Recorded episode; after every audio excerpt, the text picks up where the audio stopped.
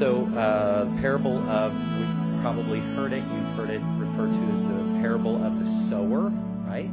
I refer to it as the parable of the soils because as we get into the details here a little bit later, you're going to find that most of the most of the input and activity is about the conditions of the human heart in, in four separate soils. So that's the way that we'll talk about it. So this, this is one of those few parables that actually occurs in each one of what we call the synoptic gospels. All that really means is that Matthew, Mark, and Luke all present Jesus and his ministry in a certain light. John provides us a lot of additional information. So, but in all three of those, Matthew, Mark, and Luke, it actually refers to this very special story called the parable of the soils. Um, I happen to believe, and we're going to find a little bit of circumstantial evidence a little later, that, that this parable was probably, almost certainly given to the disciples multiple times. They didn't just have one run at this. They had plenty of runs at this. Um, there is a book written uh, called uh, I think, uh, People of the Book, written by Howard Hendricks. So uh, both Steve and I, when we went to seminary, he went way, way, way before I did, right? He and John Walberg went together. and you were the upperclassman, so. Um, so anyway, one of the things that, that Prof. Hendricks did, and I just think it's a, it's a marvelous exercise, what he did is he took all of the parables, all of the sermons, all the actions, all the healings, everything that's recorded for us in the Gospels. And, and he was able to surmise that anywhere from 52 to 58 days are represented. That's kind of, you know, that's a, that's a mind boggler. Everything that we have in the Gospels, you're talking about a couple of months worth of work. Now, obviously, Jesus didn't just do all this stuff in a couple of months. We're looking at, at three years that was filled with activity. So, the balance to Prof. Hendricks uh, the, the words that John gives us at the end of the book of John. What is he saying? He says in John chapter 21, he says, um, if someone wrote down all that Jesus volumes to comprehend that. So Jesus did lots. There, were, there was lots that he did that's not in our Bibles. It's great stuff, but it wasn't essential. Everything here is essential. Absolutely. It's not, it's, it's all mandatory. So I say that because this is almost certainly one of those parables that Jesus is going to provide to the disciples.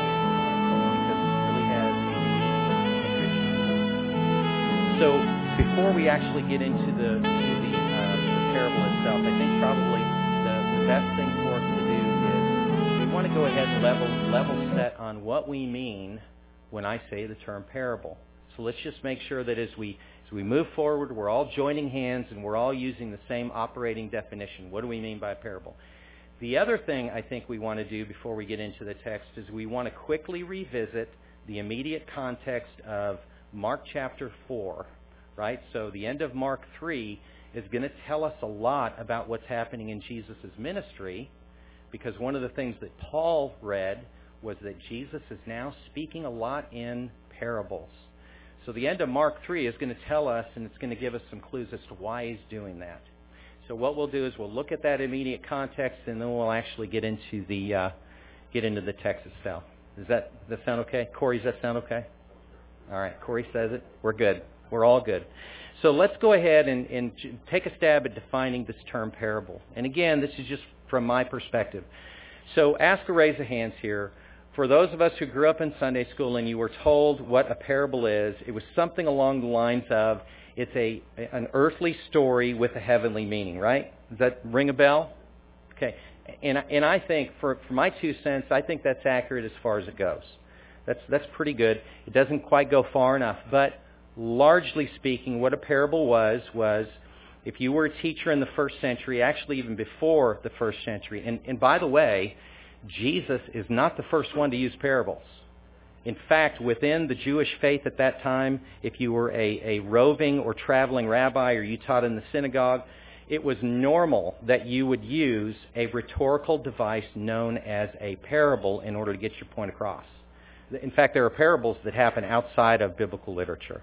It's just a way of being able to take what might be a, a really abstract idea and you, you, you put a story to it and you tune that story to the audience, and they're going, oh yeah, uh-huh, I get that. So in the case of the parable of the soils, you have Jesus giving this story, this very general story, to a bunch of people who know what it's like to plant seeds. They know what it's like to suffer a bad harvest. They know what it's like to have good soil and what constitutes good soil. So it was a, it was a, it was a story that was tuned to the audience. Jesus did that, and it was very common in that time to be able to do that. Where Jesus takes it a little step further is that as we read, and as as I was uh, as I was practicing last night, I actually made this faux pas on purpose. I said he he makes a very thorny point here, right? So pun intended. In verses 11 and 12, and we're going to get a chance to look at that together, uh, we, we we find that Jesus, and this is what's unique about him, he is using this parable, this story, not just to illustrate a point. He's using this story to limit the message from the vast quantities of people who are following him at this time that are rejecting him. As the Son of God, he knows who that is. So what Jesus does that kind of puts a spin on the use of a parable is that he tells a story, but as the Son of God, he uses that story to kind of tune the message to the people who are really asking the right questions. So it's going to limit that revelation to some people. Okay? And again, it's not something Steve could do. It's not something I could do or anyone else. That's something that the Son of God can do because he knows the hearts of everybody who's in the multitude. And he's using that to say, the vast majority of these people are rejecting me, but there are some who are very interested in what we call the message of the kingdom. Okay? Jesus is working at this point to share the good news, which is that the kingdom has come, and you have the opportunity to accept it or reject it. And the reality is, at this point, most people are rejecting it. So that's a little bit about a parable. A story, generalized story, tuned the, tuning the message to the audience, and it kind of helps them kind of get what you're after, right? Helps them have each one of their own aha moments. You guys doing all right? Okay, awesome. All right, so the, the other thing I think we would do really well to do is just revisit the context that, that precedes Mark chapter 4. And who, guess, who can guess what that is? It's Mark chapter 3. Every time it happens that way. So Mark chapter 3. There's a few things, I'm going to give you some references because we're not going to have time to go through them this morning but I would advise you to revisit this on your own. So, when, when Mark tells us that Jesus is now speaking more in parables, why is that? Well, Mark 3, 20 and 21, we find out that none other than the family of Jesus himself, Mary and her sons, have hatched this plan and they are going to retrieve Jesus because they believe that he's made a public spectacle of himself. Now, this is one of those passages that are a you got to be kidding me passage. Okay? This is this is Mary. We we have to remember, and we've talked about this before. It's just a good reminder for everybody. We have to remember to be objective about Mary. Because as we know, there are entire religious systems based on putting her in a different category. She's not deity right? Mary was born into sin. Mary's life was shot through with sin.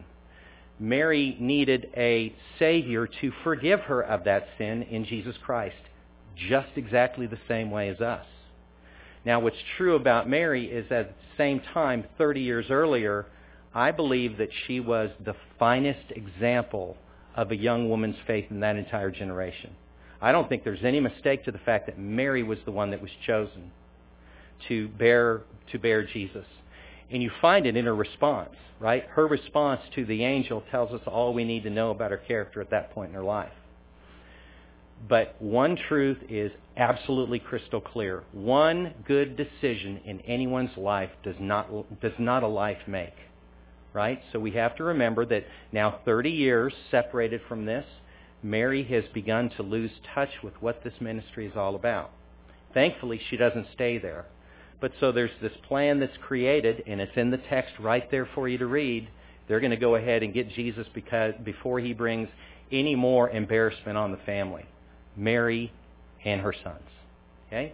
The second thing that happens, uh, and I would point you to uh, chapter 3, verses 20 through, 22 through 30, is that at this point in Jesus' ministry, he also is encountering much, much more resistance from the religious elite.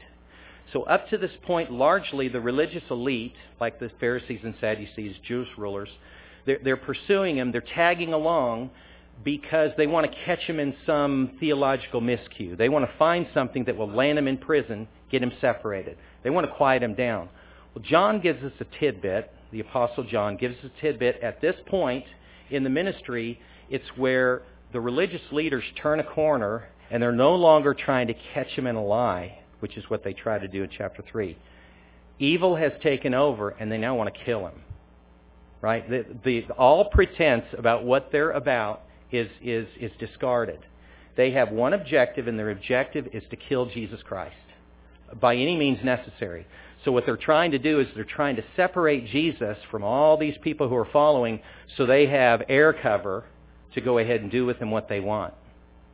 And so the way that the Gospels are, are presenting things is that from this point forward, Jesus is now in his messages, in his sermons, is now going to be looking toward Jerusalem and Jerusalem means one thing. Jerusalem means impending persecution, prosecution, death, burial. And then the good part of the story is resurrection. Okay? So all pretense, this, this antagonism by the Jewish leaders is now escalating. That's the other thing that we, we get an eyeful of here at the end of, the end of uh, uh, Mark chapter 3. The, the third and final thing is that Jesus, we find ourselves in verses 31 through 35 of chapter 3. Jesus is now teaching in a person's home. Hi, Steve. Good morning. No, I'm saying hi to you. It's good to see you out there. You know, it's just one of those things. It's really nice to see him sitting here not having to do the heavy lifting.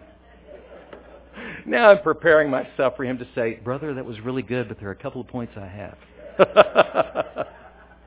no, that'll come from Larry. Where was I? Oh, Jesus' family, okay? So, squirrel, that's right. Um, so Jesus is in the midst of teaching, and the one of the attendants at that meeting say to Jesus, they say, Jesus, um, your mother and brothers are outside. Well, now you know why they're outside. They're not there because they're in the neighborhood. They're not there just to kind of see what's going on. They're outside, and Jesus knows this, they're outside for the express purpose of getting him and taking him back home. They believe that he's gone so far over his skis that he has embarrassed himself and possibly them. That's why they're there, not for a visit. So what does Jesus do? He looks around and he says, hey, you know, he doesn't say the hey, you know, but he looks around at the, at the attendants there and he says, who are my mother and my brothers? Behold, everyone who does the work of my Father are my mother and brother and sisters. And in a moment, what Jesus has done for that entire crowd is that they, he, has, he has pinpointed that our relationship with Christ is so important that it even supersedes our relationship with our blood relatives. And, and Jesus obviously will elaborate that, on that later and through all the Gospels. I just think that is a very powerful and a quite poignant moment, and there's a reason why it precedes where we are in the book of Mark as we get into these parables. Make sense? So opposition is increased.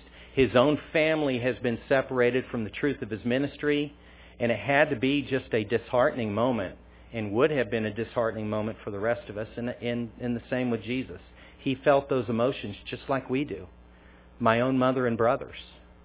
But there it is, and it's in the text. So let's go ahead and actually look at the parable of the soils itself. I'm going to reread some of what Paul read for us.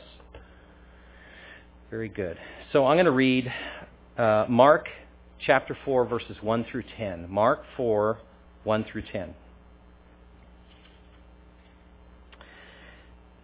He began to teach again by the sea, and such a very large crowd gathered to him that he got into a boat in the sea and sat down. And the whole crowd was by the sea on the land. And he was teaching them many things in parables, and was saying to them in his teaching, Listen to this. Behold, the sower went out to sow. And as he was sowing, some seed fell by the road, and the birds came and ate it up. Other seed fell by the rocky ground, where it did not have much soil, and immediately it sprang up because it had no depth of soil.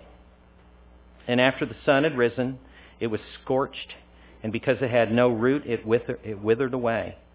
Other seed fell among the thorns, and the thorns came up and choked it, and it yielded no crop. Other seeds fell into the good soil, and as they grew up and increased, they yielded a crop and produced thirty, sixty, and a hundredfold. And he was saying, He who has ears to hear, let him hear. As soon as he was alone, his followers, along with the twelve, began asking him about the parables. So this is the part that Paul read. He read it expertly. This is where we get the, the parable. This is the soil. This is the generalized soil. So here is two cents of advice. And it may be worth just that, but hopefully it's worth at least that.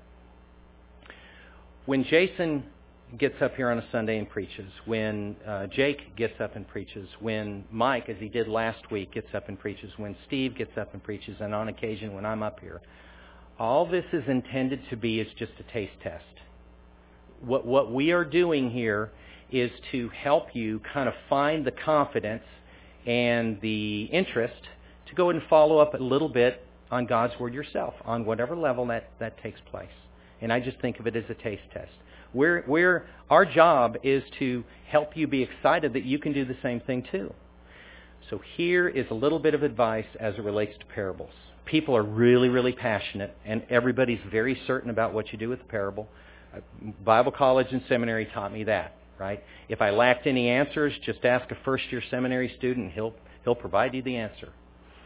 But here's one of the things about parables we've got to remember as good students of God's Word. Number one, they are a general story, so refrain from that inclination to, to find um, importance in every single detail of the story itself. It's meant to be a general, general picture. So when we try to make sense of every single detail and shove that into a parable, we really start to get in trouble theologically. Just think of it as a portrait right? The details that, that, the, that the author will use is kind of like a painter painting on a canvas. He's going to he's going to use those details to, to produce a setting, to produce the picture. It's like using different colors. And I'm saying that because that is often behind so much of the passion behind what we do with parables. I think one of the things that we do is we try to read too much into the parable when it's a very simple, very straightforward message. Okay?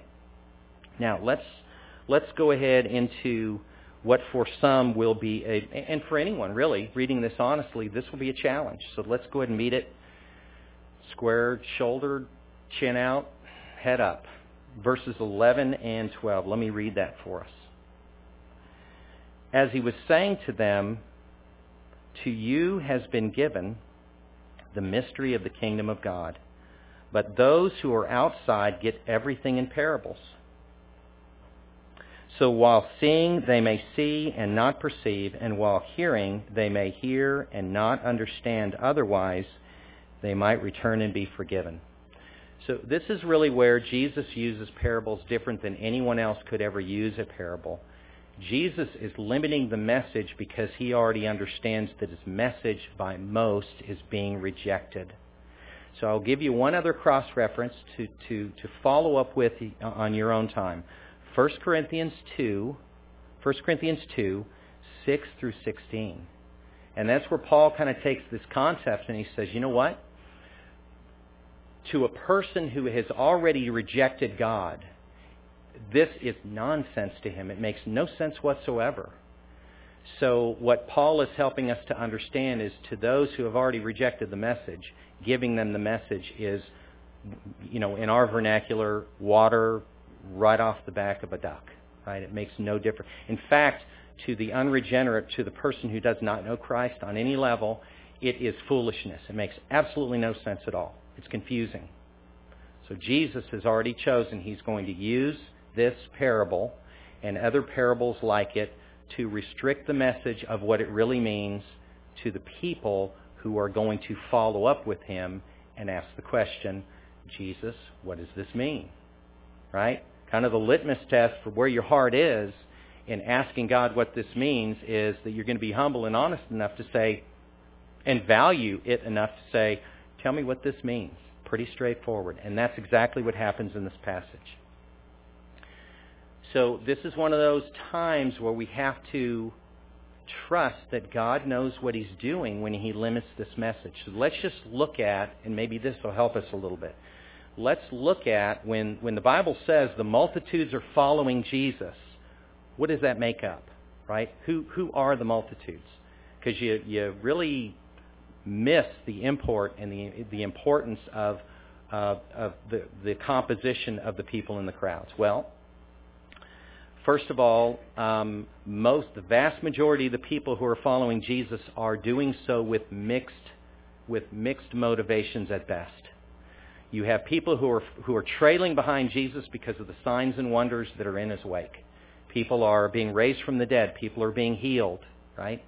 And it's not unlike people who, I don't want to diminish it in any way, but it's like people going to this fabulous, fantastic fireworks display. You're just in awe. We haven't seen things like this since the time of Elijah, such signs and wonders, right? Just remember what history tells us from the Old Testament. All those signs and wonders still equated to a nation that rejected God, right? So the signs and wonders themselves don't fix anything. So a lot of the people in the multitudes are following because they're just following power. And this is amazing stuff. We've never seen anything like this. You also have people who are coming to Jesus because they want to be healed. Fix me. Make me better. This is what I want. Right? That's the human condition. Right? Doesn't make them bad people. It makes them people. But that's their motivation for following Jesus. They want healing with no strings attached. And you also have people who are really constantly looking for this strong political and religious leader, a Messiah on their terms. And so they're looking at what Jesus is doing and, and, the amount of unrest that it's calling, and they're thinking to themselves, oh my goodness, this might be the Messiah, meaning the Messiah that they want. This might be somebody who's going to be able to get rid of the Romans so we can go ahead and have the promised land to ourselves and reassert our independence. Right? Remember last time I got up here, we talked about one of the disciples that was actually really influenced by that thinking. It was Simon the Zealot. Right? I just think that's a awesome story that God could take somebody from that and actually make him one of these 12 primary followers. But you had a lot of people who were part of the multitudes who were looking at Jesus from the standpoint of what he could give them in terms of a leader. You also have people who are looking at the kind of unrest that he's causing among the religious elite. If you remember, what we find about find out about early in the Gospels is that, and this statement is made about Jesus, he teaches as one who has authority, not as the scribes. Remember? Remember that? And, and it's not that he couldn't be passionate. You know, uh, Jewish rabbis can be passionate. That's not what they were talking about. Jesus would often preface his statements by saying, you have heard it said, but I say to you. Jesus was teaching based on his own authority as the Son of God. He wasn't having to borrow that authority from anyone else. So there are people following going, you know, I kind of like the man getting it in the chin, right? These religious leaders are being put back on their heels, and he's showing them to be wrong every time they try to trap him. So you have people following for that reason. And then at the list of those people, at the end of the list of those people for negative reasons that are following, that are part of the multitudes here, are the people who have now given themselves completely and totally over to evil. And that is the religious leaders. Because again, now they're no longer wanting to prove him wrong. Now they want to kill him. And now they are looking for any way that they can find to separate him from these crowds that are protecting him. Right? They want to get him alone. They want to slap him in chains and then have their way with him. That's what they want. So these are the people that are also following in these crowds, listening to these parables. Now I think we have a better idea as to why he's teaching more in parables, right? And why he is limiting that, that revelation to the people who are really asking the right questions. So then let's go to the last group of people. It is a very small subset. It would be kind of a remnant, if you will, of the multitudes. And those are the people who are responding well to this message of the kingdom. They see in Jesus, not perfectly, but they see in Jesus someone who is the Messiah. And, and they are willing to humbly admit that they're not God. They don't do it perfectly, but those are the kinds of questions that they're asking. And as I said before, the way that we know that there are some of those in the crowd is those are the few individuals. Mark tells us that it's the 12 as well as some other disciples, some other uh, followers who come back to Jesus and their question is, what do you mean? What are you trying to say? Right? And that's really the meat of what we want to spend the next few minutes on. So what I'd like to do is I'd like to read each one of these. And the great thing is the interpretation is the interpretation Jesus is going to provide. Right? To those group of disciples that come to him saying, what did you mean to say? This is where Jesus says, this is exactly what I mean to say. So uh, starting in, actually even before I read 4.13 through 15, I would like to challenge us, and this is where a lot of debate comes in, I'd like to challenge us that as we look at these four soils, initially the audience was listening to Jesus make the invitation for the kingdom. We know the way that that story ends. They largely reject that message. So as you're one of Mark's, John Mark's readers who are reading this, you're also asking yourself the question, what does this mean for me? And I think it, it's very important that we find out that the seed is the Word of God. And so I think what we're going to see in these next four soils are not just, they're not ultimate states. We're not talking about salvation. We're talking about the conditions of the human heart when it is confronted with God's truth. I, I think this is marvelous. And we can't miss this. This is the one who created us who is now going to inform us, okay, my child, I want to tell you that your heart is going to have some general default responses when it comes to my truth. So part of maturity is learning how we're built. And so part of what's here is kind of an instruction manual about kind of easy responses, where our heart generally goes to when it is presented with biblical or divine truth. It comes from only one source. So let's look at that together uh, chapter 4, verses 13 through 15. And he said to them, Do you not understand this parable? How will you understand all the parables? By the way, it's one of the reasons why I think they've gotten it before. He's saying, you know, you still don't get this? You've had plenty of chances. Verse 14. The sower sows the word. These are the ones who are beside the road where the word is sown, and when they hear, immediately Satan comes and takes away the word which has been sown in them. So what you really have here is you have a very hard heart. You have somebody who is already kind of predisposed to reject, and the devil himself comes and snatches that seed. That's somebody who has no tolerance, no appetite, no desire to learn anything about this about this uh, biblical truth. Okay, we live in a world filled with that, and we have also been that, right? So those by the roadside, the road was too hard, seeds quickly eaten by birds. Satan himself steps in, takes away this truth, and they reject whatever they hear. So let's, who might be an example of that? We, we, we were just talking about them. We have individuals that are following Jesus that are so blinded they're not even asking the question as to whether or not it's true. They are completely overwhelmed with this desire to overcome and kill Jesus. So the religious elite be a great example of, of those who were on the hard path.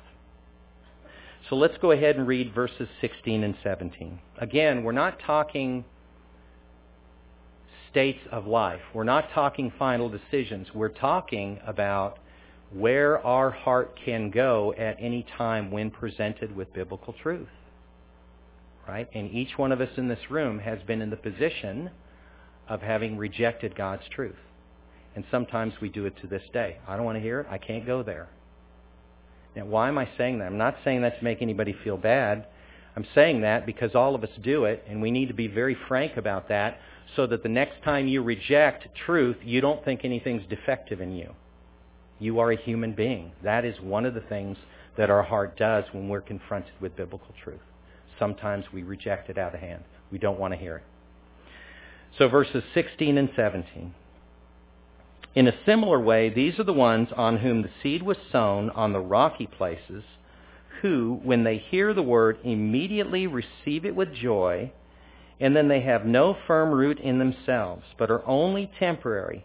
Then when affliction or persecution arises because of the word, immediately they fall away. So we're not talking about the ultimate condition of someone's soul. We're talking about the choice they make when they see this truth. So what happens with the rocky soil? They took the seed, they had no root. You often have somebody, and we have been that someone, that, that looks at biblical truth. It makes all the sense in the world. Let's go for it. But when things get tough, they kind of step away. So they apparently grow very quickly and step away from that. When things get difficult, when the sun comes up, they're scorched, and, and, and their, their faith shrivels in response. Initial receive that, initially receive that truth, but it's only temporary, and again, they fall away when persecution comes. Now, we can all be this too, by the way. In fact, every one of us in this room has fallen away to that truth in the worst possible time. Okay? Again, I'm saying that not to make anybody feel bad, but to realize our human condition. This is why we need Jesus so much, because our hearts are capable of this at any moment. So who might examples be of this? Well, those who followed for selfish reasons. We just talked about them. How about Peter? Peter was exposed to that truth, and yet all of us, for the whole world to see, until Jesus returns, when we think about denials, our knee-jerk response is to go to Peter. You can't just say, well, he wasn't a believer. That's, that's, that doesn't answer the question. What we can say is where his heart was on that occasion, he denied. And he denied because it got too tough. I'm not putting myself in a different category, but that's what happened with Peter. Okay, the thorny soil. The thorny issue. Verses 18 and 19. And others are the ones on whom seed was sown among the thorns. These are the ones who have heard the word, but the worries of the world and the deceitfulness of riches and the desires for other things enter in and choke the word as it becomes untruthful. How many of us have gotten our lives so sidetracked and our relationship with Christ suffered because we got our hearts wrapped around the wrong things. And we went way down the road because because we got all distracted with something that we knew was wrong. I think that the point is all of us do this. We need to know that we have a category. Our Creator is telling us that's happening for a reason because it's pre-built within your sinful hard wiring that you're going to go there. Okay? It's not something that was just among the ancients. So these are the people who took the seed and grew, but it got choked out. Again, initially they responded well, but they got sidetracked. We got sidetracked. They're overcome with, and it's not all these, it can be any one of these or any variation. Worries, riches, selfish desires, result is their, their, their growth, our growth, got interrupted.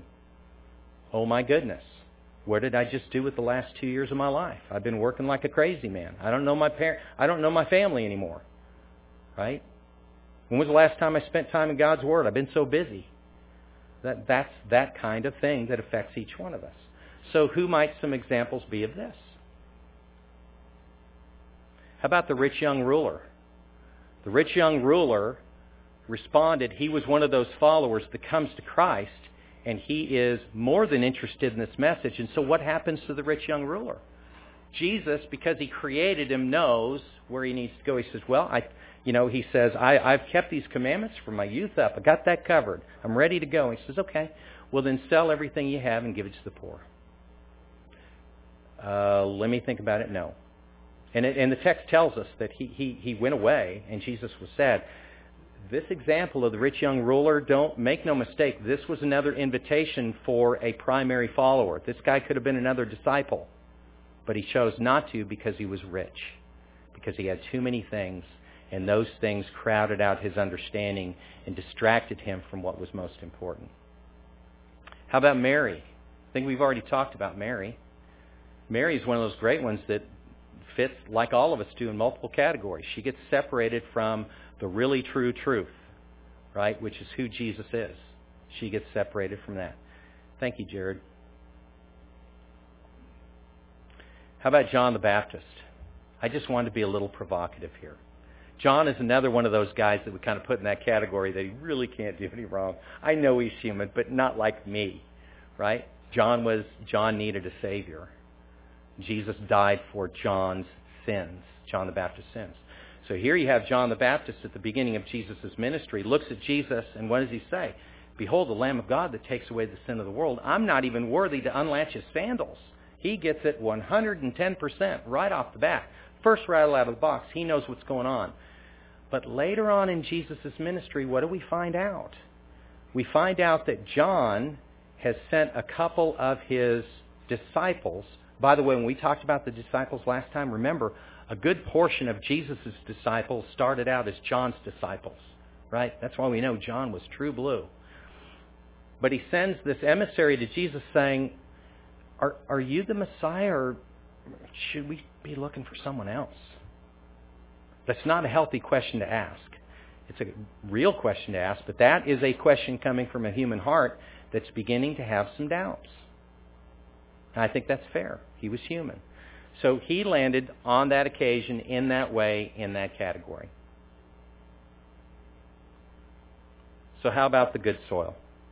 Well, we're going to end on time. How about the good soil? Verse 20. And those are the ones on whom seed was sown on the good soil. And they hear and they hear the word and accept it and bear fruit 30, 60, and a hundredfold. Hundredfold. So here you have individuals that have an open and humble heart. They welcome the truth immediately, deeply, and exclusively. That's the kind I want. That's the kind of heart that I want to have more often than I do, and I, I struggle to put that the right way. I want to have that kind of heart. I don't want to lead you to believe that I live this life that's just so superlative that that I, I don't scream and yell and, and deal with sin and have to apologize for that sin. It happens every day. That's the kind of heart that I want to have. So these are the people that accept the seed and grew, yielding for uh, full crops. They hear the word and obey it. You know who I thought of first, even before we get into the examples? You know who I thought of first as an example of the good soil? Are the children that get chased away from Jesus by the disciples. Because what does Jesus say? He says, of such is the kingdom of heaven. And a child just says, you know what, I believe that. I'm not even going to think twice about it. It's truth. Be, be, because Jesus said it. That's the kind of heart that I want to have. So examples would be people like Lazarus and Mary. Again, we know Lazarus and Mary were, were running buddies with Jesus. They were very, very close friends with Jesus. That's why the story of Lazarus actually dying and being, being uh, brought back to life is so significant in Jesus' life because of their close connection. How about Peter? Right? Saw Peter in a bad category. How about in a good category? When Jesus asked the disciples, who do people say that I am? And they give all kinds of responses. Ah, Moses, Elijah, the prophet. He says, who do you say that I am? He said, you're the Messiah. You're Christ, the Son of the living God just more than offsets for the denials, does it not? He was in that great category. He was confronted, presented with God's truth, came through with flying colors. He was true blue and told the truth. That's where his heart was on that occasion. How about John the Baptist? Right? John, we already talked about the other part of John the Baptist. I'm looking at you, Corey, like I just said it to you. But no, that's where he, he immediately and initially wraps his arms around the truth of who Jesus is. That's John the Baptist. And then also Mary. We looked at Mary. And the great thing about Mary is that the choice that she makes, the condition of her heart at this point in her life, it doesn't stay there. And that's the great part of the story. It doesn't stay there. But earlier on in life, obviously, you could not have found a more fertile heart to be presented with this truth, which is you are going to bear the Son of God. You're going to carry him to term. You're going to raise him. I'm not going to fight it, she says. She accepts that. So my, my, I, I think my concern for all of us, my encouragement for all of us, is we all have a choice. And again, this is the direction that I've chosen to take on the parables in terms of amplifying it for meaning for our life and times is which type of soil will we choose to be, knowing that we can be in any of these categories in a microsecond. So do we want to aspire to be okay with any of those three, knowing that everybody else is? Or do we want to aspire not to be perfect, but to have the kind of heart that says, when the Holy Spirit is prompting us, or where we're learning things from God's Word, and it's just between God and us, we are prompted to say, I believe that and I, and I accept it and embrace it so much that my life is going to live out that truth. That, that's the kind of heart that I want to have. I can't have it permanently on this earth, but one day I will. But right now, I want it more than not. So one of, one of the, I think, just a, a couple last things that I'll share with you. One of the things that I think is tough for us is this whole notion of when a person is faithful at one point in their life and they stray from the Lord, right? They meander, and maybe it's years, or maybe they die meandering. And our the way that we view things, we we we try to tell ourselves, well, they must never have been a Christian, right? Again, that doesn't answer the question. Jesus himself does not preclude that a person could express faith and trust in him and still at the same time fall away from him. Another cross-reference for you is John 15:2. Look at that on your own time. But I would say, maybe as best evidence of why we don't want to be so short-sighted with each other when we make these poor choices, is, is think about the author of this book, John Mark. John Mark's a perfect example of this. Okay? John Mark uh, really takes a shortcut to leadership within the early church. He basically rides largely, not exclusively. He's a good man, but people know who he is because he's Barnabas' cousin. So he gets the, this rare privilege of being invited with Barnabas and Paul to go on the first missionary journey. Off he goes. So what does he do? When they begin to run into resistance and they get to a region called Pamphylia, really nasty place, he says, you know what? I'm good. I'm out of here right? He just leaves. He bails. He leaves the whole team. And so a couple, about 18 months, two years later, Paul and Barnabas are talking about let's go back and revisit some of these areas and install some leaders on the second missionary journey. And John Mark says, I'd like to go too. Barnabas says he needs to go with us. And Paul says, let me think about it. No, absolutely not. He's not going. Scripture gives us this interplay between these two. The text tells us who wins the argument, though because it is the church that places their blessing on Paul and Barnabas to go on the second missionary journey. And that's the last we hear of, of uh, Paul and Silas. Barnabas, um, he's a great man, a great leader in the church, but we don't have further record of him. And so what happens with John Mark? If you would have, if you would have weighed into the life of John Mark at this point, you would have said, dude, are you really a believer? How can a believer do this? Well, it would have been too soon because what John Mark does is he actually takes some time away, it may have been a number of years, and invests in the life of none other than the Apostle Peter. And he ends up having the relationship with Peter just like Paul does with Timothy. Peter refers to John Mark as his son in the faith. Right? So God kind of reroutes him to establish this new and different relationship. And the result is this. This is the guy that consults Peter as one of his great first-hand witnesses and documents this book of the Bible that we have in front of us.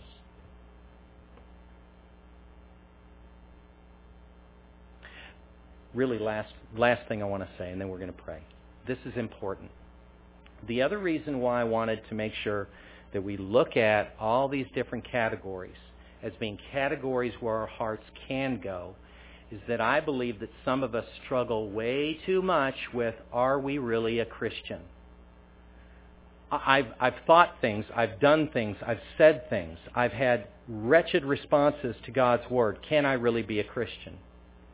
I think these soils help to resolve that issue for us. And let me, let me give you maybe some help here. And I've shared this with some people that I love very, very much. If you find yourself asking the question in your heart of hearts, it's dark, nobody else is there, you're going, and you're grieving, And you're asking the question, ah, I thought I trusted Christ. I know I did, but I just don't know if it's real.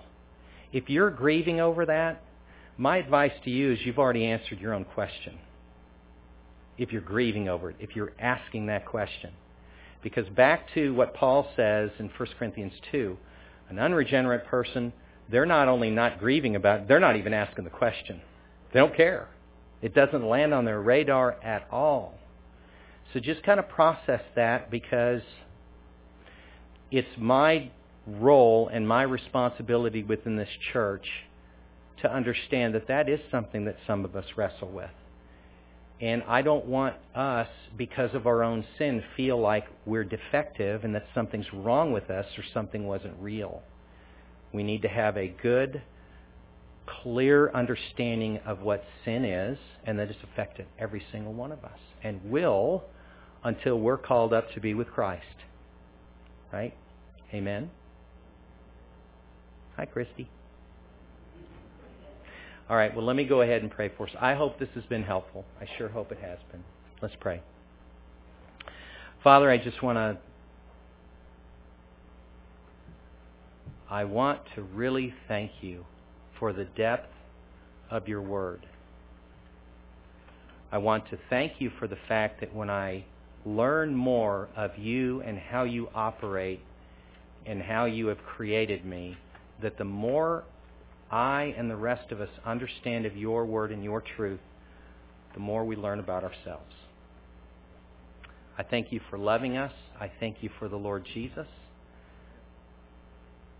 I thank you for his the accomplished work of his death, burial, and resurrection. I thank you for the connection that we in this room who have understood that fact, I'm thankful for the connection that we have in Jesus Christ. Father, we give you the rest of this day and pray that what you have uh, un- uncovered for some of us today would be part of what you use to give us energy and fuel in the midst of the ministries that you've given each one of us uniquely this week. We pray these things in Jesus' name. Amen.